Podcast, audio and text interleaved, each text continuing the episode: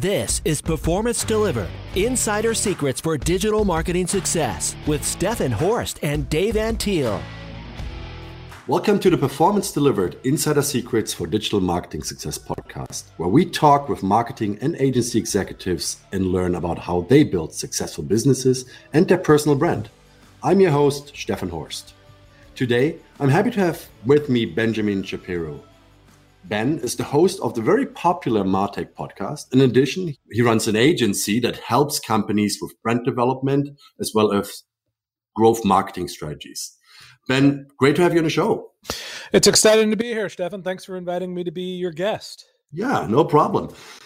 Ben, why don't we talk about um, a little bit about yourself? Tell us, tell the listeners about yourself. Yeah, absolutely. Um, I mean, uh, where should I start? I guess the uh, you mentioned that I am a brand development and marketing strategy, growth strategy consultant.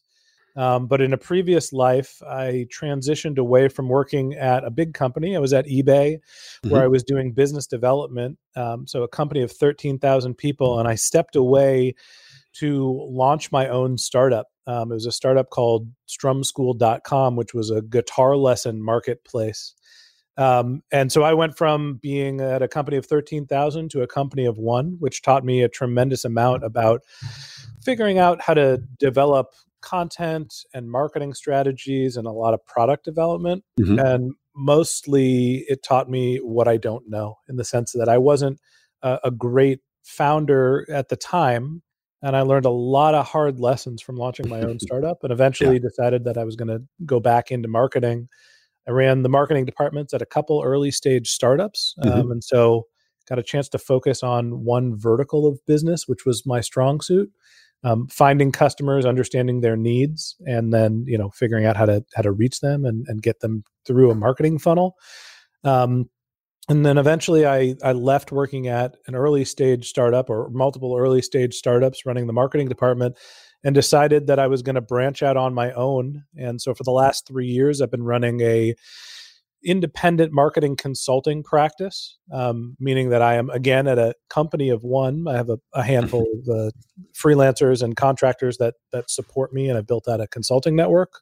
Mm-hmm. And then in the last little over a year, uh, to try to build up the reputation and influence of my consulting practice, I launched a a podcast called the Martech Podcast, which uh, grew much faster than I ever could have expected, and so now that's really my primary focus is making content uh, and talking to other marketers about you know some of the tools, tips, strategies, and career development they have uh, using technology to drive marketing growth. So a little bit of a roundabout path to becoming a, a podcast host and producer, and I still do some consulting, but that's kind of my background.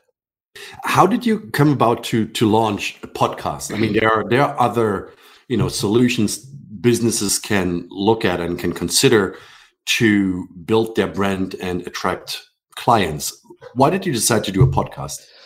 You know, it started out as a passion project for me, and it wasn't the Martech podcast, which was my first podcast. Uh, mm-hmm. Truth be told, I went to my friend's birthday party and probably had one too many beers and uh, was feeling a little uh, I don't know, a little loose and got in the front seat of a Lyft on my way driving through the uh, streets of San Francisco to get home. Mm-hmm.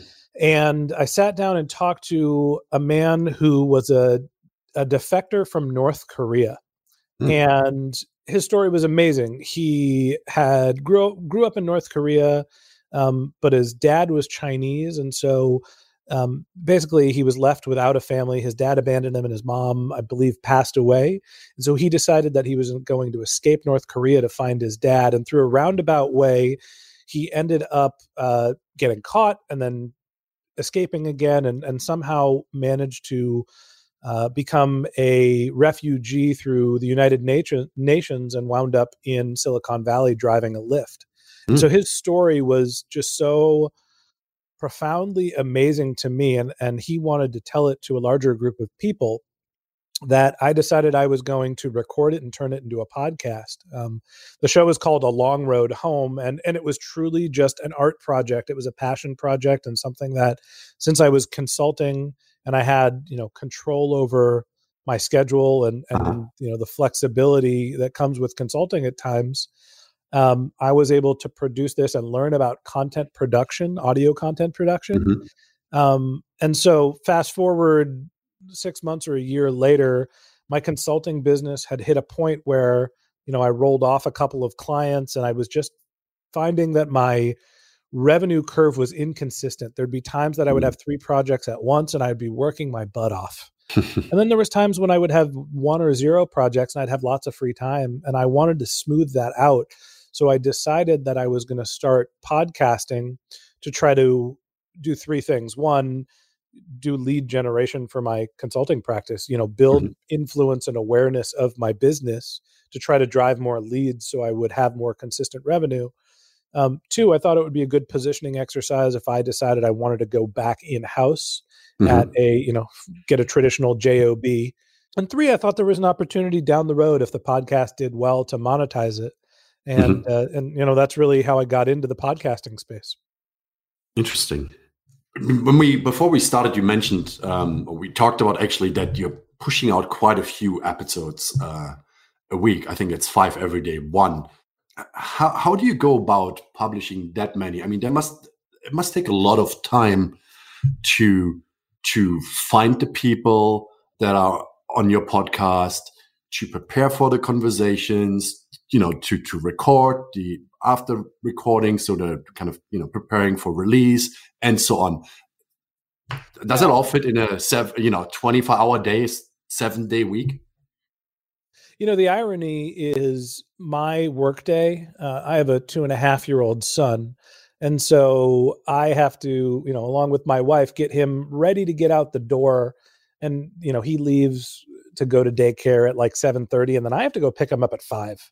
Mm-hmm. So I am not actually putting in a high volume of hours. You know, I am sprinting throughout the day, but that, you know, it's not like I am up early in the morning and then working until 2 a.m. because I have family obligations. And I think mm-hmm. that between consulting clients and content production and marketing and the ad sales that I'm doing for the Martech podcast, it can seem overwhelming trying to record a lot of content. It is absolutely worth it. Um, you know, and I think that's one of the keys to growing your podcast and growing any sort of content business is that you really need to be consistent and present in mm-hmm. present in a channel for a long period of time. Um, originally, when I started the podcast, we were doing one episode and I broke the episodes into two parts. Mm-hmm. And so I would do an interview and it would become two episodes. And the reason why I did that is I wanted to put in a hook at the end of the first episode to say, if you want to hear the second part of this conversation, you should, uh, you know, subscribe to my podcast and you'll hear the second part tomorrow. So check mm-hmm. back in. And really, it was a, you know, an engagement hook, right? I was trying to get people to subscribe to the show to hear the second half of the podcast. Yeah. Um, and I wasn't just doing that like, you know, halfway through the show abruptly ended. I would try to make the episode into two topics. Mm-hmm. So, for example, in, in this interview, I would have broken it up into we're going to hear about Ben's experience becoming a podcast host. And in the second episode, we're going to hear about his tips for growing a podcast, mm-hmm. right? They're two discrete pieces of content, yep. but with the same guest. and so, my realization from that strategy is a i was getting a high subscriber rate early on even though we were only publishing two pieces of content a week we were getting something like 80 85% of our listeners were subscribers. And b because the content was relatively short people were consuming like you know 85 90% of each episode. So i'm like okay we're on to a format that really works so over time, what I did was I tried to test, you know, what happens if we publish two of these episodes over a week. Mm-hmm. So now I'm only doing, you know, two interviews. It's an yeah. hour of time. It's not a ton. Mm-hmm. And that's almost a week's worth of content, right? That's four episodes right there. Mm-hmm. Eventually, we expanded into what happens if I do, instead of a 60 minute interview, a 90 minute interview, and I do 15 minute episodes, but I do five of them. Mm-hmm. So I can make five interviews with a 90 minute inter- five, five episodes with a 90 minute interview. And I can publish it Monday, Tuesday, Wednesday, Thursday, Friday, all week long. And mm-hmm. now I have a themed week of content. and people just gobbled that stuff up. So, mm-hmm. you know, the shorter pieces of content for me, 15 to 25 minutes is around what we shoot for. Some yeah. of our episodes go up to 45 minutes, depending on, you know, the type of content. But the shorter pieces of content, publishing them more frequently mm-hmm. means we're able to publish every day, but doesn't mean I necessarily have to have hours of interviews that are built up. You know, I can do an interview for an hour and a half and be done with my content for a week. Mm-hmm. The other thing is over time, you know, I'm using Martech tools. I have email templates that I'm using to do my outreach. I use a tool called Mixmax, and I have a template that is my guest outreach template, which you know basically writes the email for me. Yeah. Um, and then I'm using a, a scheduler link. There's one through Mixmax. A scheduler link. There's one through Mixmax. Um, you can also use things like Calendly to help mm-hmm. people block off time on your calendar. Um, at some point, uh, when I was publishing content consistently enough, probably about six months into the production of the show, uh, I started getting contacted by PR agents. And so I actually don't do a lot of guest scheduling and coordination. Uh, there are some themed content where, like, mm-hmm. for example, this week on the Martech podcast, we're doing Women in Martech Week. So I reached out to marketing executives that are female, you know, female CMOs and agency owners to try to find good examples of women leaders on the show. And so for mm-hmm. those important themed pieces of content or or series of content, I will reach out. But most of the events, uh, most of the episodes that I'm recording either they're people that are in my professional network and I'm having conversations and saying, hey, you should be a guest on my show. Mm-hmm. Or it is PR agents that are reaching out to me saying, hey, do you want to talk to the CMO of this company who is interested in being on your show? So the the scheduling work has basically been taken off of my plate over time because mm-hmm. the reach of the show has grown. Yeah. But I, you know, I think that the biggest lesson here is that shorter pieces of content that you're breaking up is the best way to stay present and in the feeds on a regular basis and it also helps your your content consumption and allows people to have a reason to follow you that's that's a that's a good advice i mean you said now you don't have to really reach out to many people because people practically reach out to you and say hey can person xyz be on your show and talk about this? But going back to the beginning what came first identifying a topic for the podcast and then going out and finding a person that can talk about that? Or did you identify someone that you wanted to have on the show and then discuss with that person the topic you two would talk about it's a little bit of column a and a little bit of column b um, there are some people that were subject matter experts that mm-hmm. i wanted to cover a topic because i thought it was one of the pillars of marketing early on there are other people who I just thought were really interesting people. And they were working in businesses that, you know, maybe not everyone was thinking about as a channel that they could apply, mm-hmm. but they were just fascinating conversations. And so, you know, I'll give you an example. One of my first interviews um, was with a, a, a mentor of mine, Brian Bennett, who runs a, a video advertising platform called Egami TV, which is image spelled backwards. Mm-hmm. And he's running a, a, video advertising network a network for you know content publishers with millions of pages. Right? It's a you, his his target market is relatively small, um, and they have to be sort of big budget advertisers for the most part. Not a marketing channel that most people are going to be working in, but Brian's story is fascinating. He grew up and you know went to college and eventually somehow worked his way into uh, international studies. And he spent a lot of time in Russia during, I believe, the late 90s, early 2000s, and you know was basically trying to understand the international business relationships between the United States and Russia after the Cold War, mm-hmm. and somehow worked his way through ad sales at Yahoo to becoming his own bootstrap Martech company founder. so, you know, I just thought that was an interesting story. And on mm-hmm. the flip side, you know, one of the other first interviews I had was with uh, Kevin Warner, who's the CEO of Leadium, which is a email outreach and prospecting company. one of the most commonly used services with lots of competition. And so I wanted to talk to him about that space because most B2B brands or anybody with a sales team is trying to figure out a way to drive scale yeah. through their, you know, lead generation and, and SDR teams.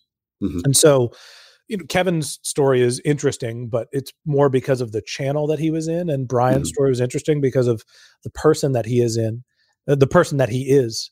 Um, so hit or miss you know sometimes the channel is interesting sometimes the personal story is interesting and that actually led us into maybe the lesson here is that we have different content franchises on the martech podcast we do subject matter experts where we're interviewing somebody about a specific subject mm-hmm. we talk to some people about their career development and how they got from point a to point b mm-hmm. and then people that are experts on a really interesting topic you know, like we did paid social week a, a week or two ago. Mm-hmm. Um, you know, somebody that can talk to all of the paid social landscape. We do weekly topics as well and some product spotlights. And over time, we've developed these different content franchises. And that gets into how do we produce so much content? We have five different types of interviews, and the way that I'm conducting those interviews are relatively formulaic. So I don't have to do a ton of advanced prep because I have done the same type of interview multiple times and I know the mm-hmm. questions I'm going to ask independent of the type of business that I'm talking to, the type of person that I'm talking to. So that takes some of the, you know, the the mental gymnastics of prepping mm. for a podcast away so I can just turn on the mic and go.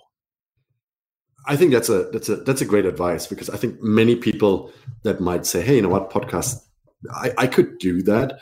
They might then struggle when they're in a conversation, say, well, you know, what questions should I ask? Do I need to prepare? How much time is that going to take? Yes, it's an hour or how long you want to record, but then how much time was going to take me before and after? Which actually, the after part is, is, is interesting, I think. I assume you have a team of, of people that help you prepare the content, you know, clean up the audio and then um, post things, etc. But for someone who starts out who doesn't have a team at hand, how much time do you think did it take you in the beginning to, you know, after you recorded the uh, the episode to prepare them for for publishing? Yeah, so I guess I'll frame this with I consider myself to be a solopreneur. And by that, I mean, I am one person running a company of one. Mm-hmm. And I work with a handful of contractors and freelancers. Some of the mm-hmm. relationships I have have lasted for years, right? They are uh, an important, critical piece of my business, but they are part time and they have discrete functions. They are very much contractors that are working for me because they are running their own businesses as well. Um, and so I absolutely have a, a team of what is it, like six or seven people mm-hmm. uh, working on the pod on on the on working on my podcast at any given mm-hmm. time. Um, but initially, I started off trying to figure out how to do every piece. And so mm-hmm. when I first recorded my first episode, I went through and did the editing. And then mm-hmm. I said, okay, this is how I want the content to sound. And I found a professional editor and said, here is an example of how I want the edits to be done. Mm-hmm. Here is my template. Please mm-hmm. follow it. And of course, the editor was like, "Look, I can do a better job editing than you're doing, sure. but I understand what you're trying to accomplish because you went out and figured out what was the interview style, and it gave mm-hmm. him something to react to and try to replicate." Yeah. Then, uh, and you know, early on, I was the one who was getting the transcriptions and publishing them to my website. Mm-hmm. And you know, over time, I said, okay, this is what we need to do once we have a piece of audio to get a transcription and to post a page on my website that makes it relevant. And so I found a consultant or a, a freelancer to help me with that production piece. Mm-hmm. Um, eventually, we moved from not just transcribing the interviews, but to turning the transcriptions into more blog formats. And so we yeah. had to find a writer. And so, moral of the story is whether it be content editing, content, you know, production, refactoring, um, or even our, our social content syndication, mm-hmm. I start off figuring out what the template is. And once okay. I figure that out, I try to document everything I'm doing. I will create a Google Doc saying step by step, here's what I'm doing mm-hmm. to, you know, to perfect this part of the process. And then I take that document and I go onto Upwork and I find somebody to help me do that. And I'm I'm taking advantage of some of the economics of geography. So, you know, mm-hmm. uh, whether it be, you know, people in Eastern Europe or the Philippines or, you know, and, and some mm-hmm. of the mm-hmm. people here are domestic resources in the United States. Um, I'm trying to find people that are going to be working on very concrete tasks that can do them repeatedly, taking advantage of their best skills, whether they're writers or product managers or editors or designers. And I am carving out a single piece of the process and mm-hmm. having them replicate the same template over and over, which keeps our consistency high. What do you need to get started um, with recording a podcast? Yeah. What is the minimum someone needs to have to get started? Are there any, you know, what's the um, yeah. Uh, technology, software, etc. Yeah, start lean, right? Um, mm-hmm. And that's the the beauty of podcasting and, and sort of the development of user generated content like you don't have to have a hundred thousand dollar recording studio to make a monetizable podcast um, what you need is a laptop mm-hmm. um, some sort of recording software um, where you can record my advice would be to record your guest and your host in two separate channels. Mm-hmm. um, you know go to upwork and find an editor. You can find editors for 15 bucks an hour mm-hmm. you know? So if you're recording uh, an hour long episode plan on spending 50 bucks an episode. Mm-hmm. um, i use what is this thing? Uh, yeti i think it's a blue microphone. I believe it costs yep. 150 bucks. I got it on amazon. I got the black one because i think it looks cool a mic stand, a pop filter, and a USB cord. Mm-hmm. And you know, my editor is cleaning up my audio, and but you know, I'm not doing anything scientific. I don't have any sort of mixer or complicated hardware. I'm literally just plugging in a USB mic. Um, I the I would look up one that is a cardioid a cardioid mic, Mm-hmm. which means that it just focuses on one direction of audio. So when you speak into the mic, you have to speak into the part that is recording, which gets rid of a lot of the background noise. Mm-hmm. Um, so as long as you have some sort of program where you can isolate your audio from your guest's audio, you need a USB mic. Um, I use Zoom conference and a service called or a tool called Audio Hijack to mm-hmm. separate my guest and my host audio channels. And my editor cleans up the files and send them sends them back to me. We use Dropbox to share the files. And then to publish it, I'm using a I'm using a service called Art19, but I, I don't advise people use that when they're just getting started. My mm. I advise that they start with a service called Libsyn, L I B S Y N, I believe, mm-hmm. um, and it's somewhere between twenty to forty dollars a month to get your podcast content into every major app store. Mm-hmm. Um, I use Art19 because we are selling advertising. Okay. And we do something called dynamic insertion, which is yep. we take all of the old advertisements out and whenever we have a new podcast sponsor, we're able to replace all of the ads in our old content with new ones so we can mm-hmm. sell our entire catalog of advertising instead of yeah. just the current episodes. Um, but Art19 is a wonderful platform when you get to sort of the monetizable stage. But really, what you need um, more than anything is differentiation.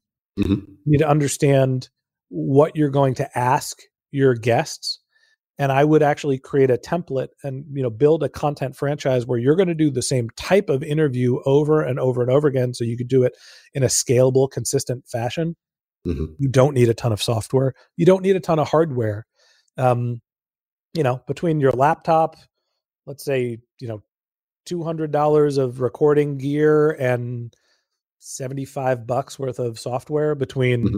you know mixmax and Libsyn as a host and Dropbox, you know, you're talking about a hundred bucks a month and two hundred dollars to get started. It, it's not a very expensive way to produce content, and that's one of the reasons why I was attracted to it. It's not video, which requires a, you know a lot more hardware and you know a lot more cost in terms of editing.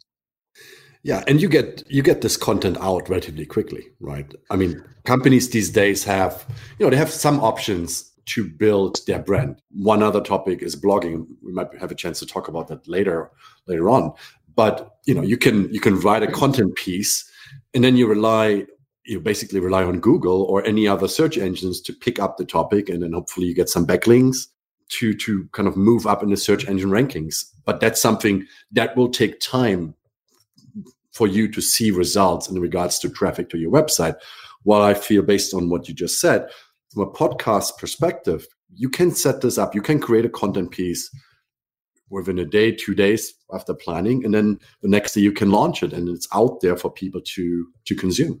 Yeah, I mean the workflow. If we were starting from scratch right now, I, our show's a little different because we have recorded more content than we publish. So right now, if I were going to record an episode, it would be playing, it would be published in two months from now, and that is purely because we have a lot of content recorded. We've built up an archive.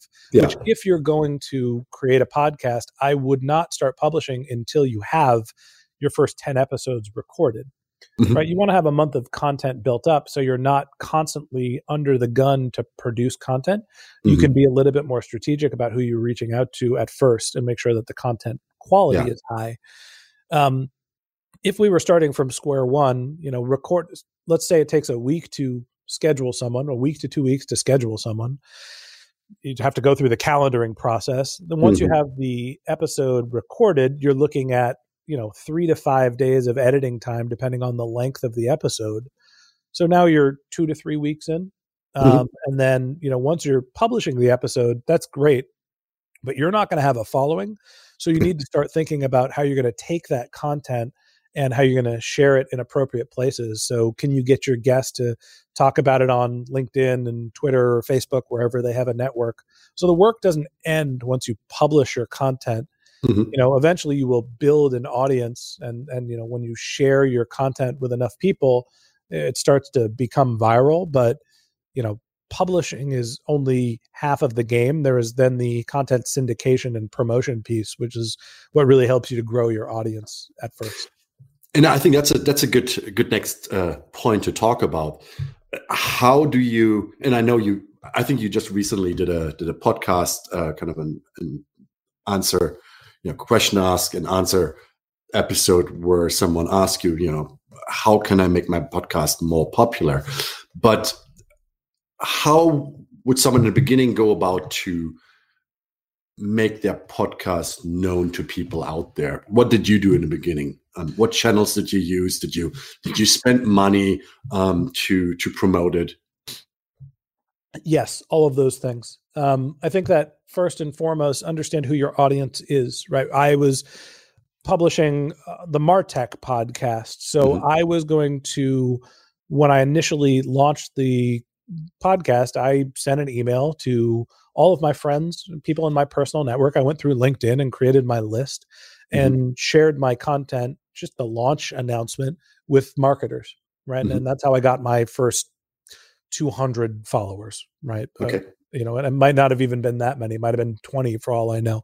Yeah. Um, I consistently published and so I would promote my content on LinkedIn, which for my show, you know, it's a professional show. I felt like that was the right social network. And we mm-hmm. we did some stuff on Twitter, but it really didn't have a, a, major effect for us. But I started seeing more of a signal and some syndication on LinkedIn. Um, I positioned the show to be in a growing medium, right? The Martech community is growing as a whole. And there wasn't a ton of Martech content out in the podcast landscape. Mm-hmm. So people that were looking for the keyword Martech or Martech podcast found our show relatively easily. So there was some, whether you call it app store optimization or SEO strategy mm-hmm. built in there. Yeah. And then I did paid promotion relatively early on. Um, the service I use is a platform called KNIT, K N I T.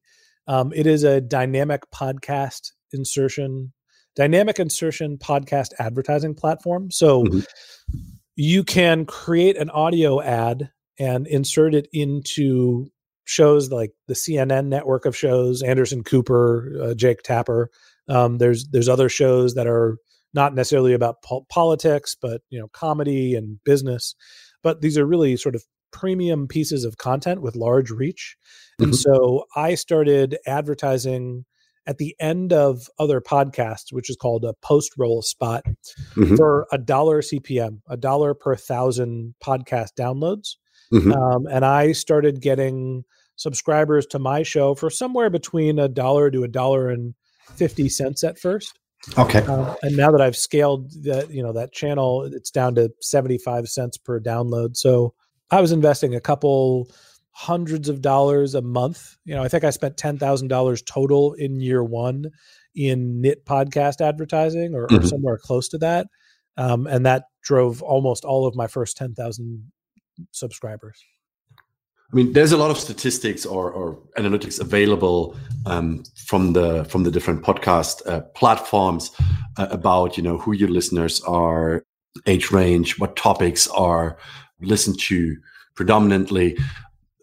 How much time do you spend going into the these data or into these platforms to look at the data to define you know this topic did well this topic didn't do well i'm really resonating with a certain audience around a specific topic better? Does that play a, a role in, in your planning for for future podcasts? Um it probably should. Um i don't do a lot of retrospective analysis on content a mm-hmm. lot of that is instinctual. Um, there are three data sources that I look at to try to understand what the growth and health of the podcast is. Um, I look at first off my hosting stats, which gives me the number of downloads, what episodes are the top performing episodes, and what geographies people are downloading the podcast in. Mm-hmm. Um, so I get a sense of which episodes are performing well. Um, the other thing I look at is my Apple podcast stats, mm-hmm. which gives me a sense of how much of the content my audience is consuming and are they subscribing. Mm-hmm. And, you know, what that tells me is, you know, am I producing content that people think is interesting? Mm-hmm. And are do they like the theme of the show enough to follow along with it? We get somewhere between an 85% to a 90% subscriber rate and people listen to anywhere from 75 to 95% of each episode. Um, with the exception of if we go over 45 minutes, it drops down closer to 65, but we mm-hmm. rarely ever do that. What that taught me is, you know, there wasn't a specific topic we needed to cover. When we cover a broad range of topics, people are interested in the show. So we try to keep it diverse and mm-hmm. interesting. Mm-hmm. People never really know what they're going to get um, in terms of what the topic is, but they know that the format of content is something that they really like. Um, and then we've been consistent enough that people are interested in subscribing. So we get a lot of people that are following with the show. The average listener to our show listens to, I think last month it was an hour and 23 minutes of content a month. And so they're listening to, if they're 15 to 20 minute episodes, they're listening to at least an episode a week, mm-hmm. um, which is how I think about it. Mm-hmm. And the last source that I look at to understand our audience, and this is really the problem with the podcast space, is when somebody becomes a subscriber or listen to your show because it's happening in Apple's platform or Spotify's platform, mm-hmm. you don't know who they are. And so I look at the people that are reaching out to me on LinkedIn because we're producing a professional show as an indicator of who is following and who's listening to my show. I don't do any LinkedIn advertising. Yeah. And so I'm looking at those job titles to understand who my audience is. And so we've been able to triangulate that for my show.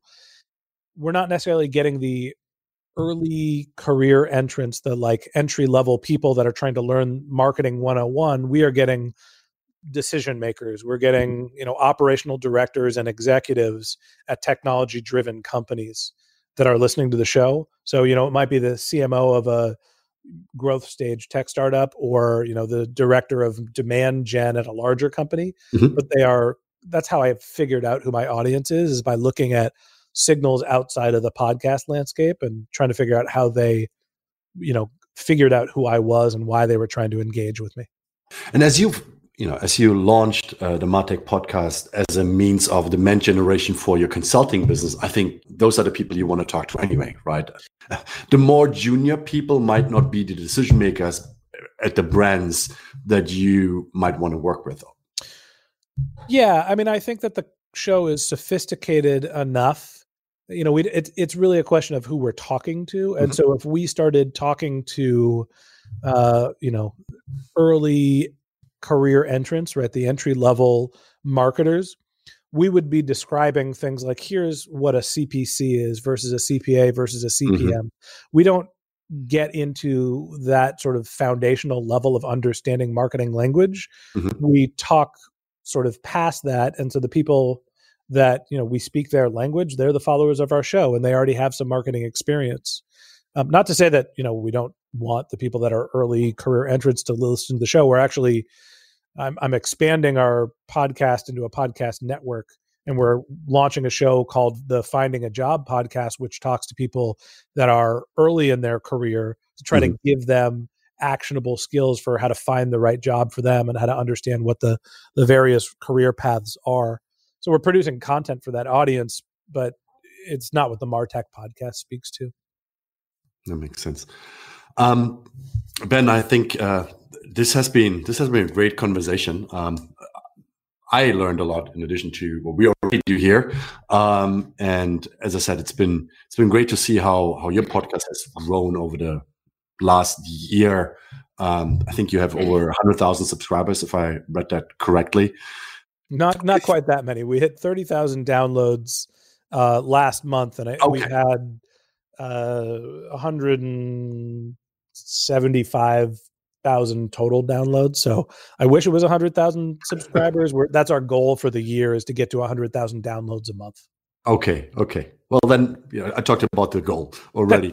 yeah. Um, I cross my fingers for that. Um, ben, if people want to find out more about you, um, what you do, or maybe are even interested in having have a story they would love to tell on you know on your podcast, how can they find you?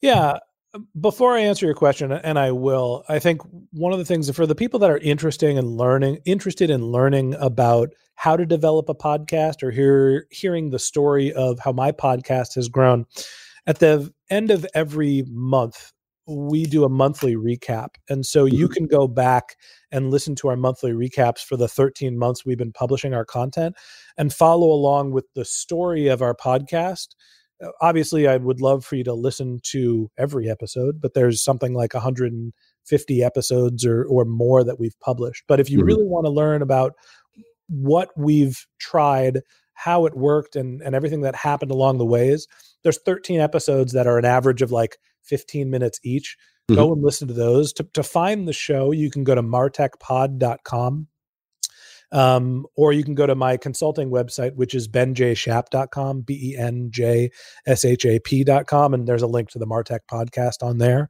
And there's contact us forums uh, everywhere. So send us an email through the website, send me an email through the website. Um, or you can uh, reach out on any social media network, LinkedIn, Twitter. My handle is Ben J. And happy to to chat with anybody interested in learning about the podcast space or anybody that needs some marketing help. Wonderful. Well, thanks everyone for listening. If you like the Performance Delivered podcast, please subscribe to us and leave us a review on iTunes or your favorite podcast application. If you want to find out more about Symphonic Digital, you can visit us at symphonicdigital.com or follow us on Twitter at SymphonicHQ. Thanks again and see you next time. Performance Delivered is sponsored by Symphonic Digital Discover audience focused and data driven digital marketing solutions for small and medium businesses at symphonicdigital.com.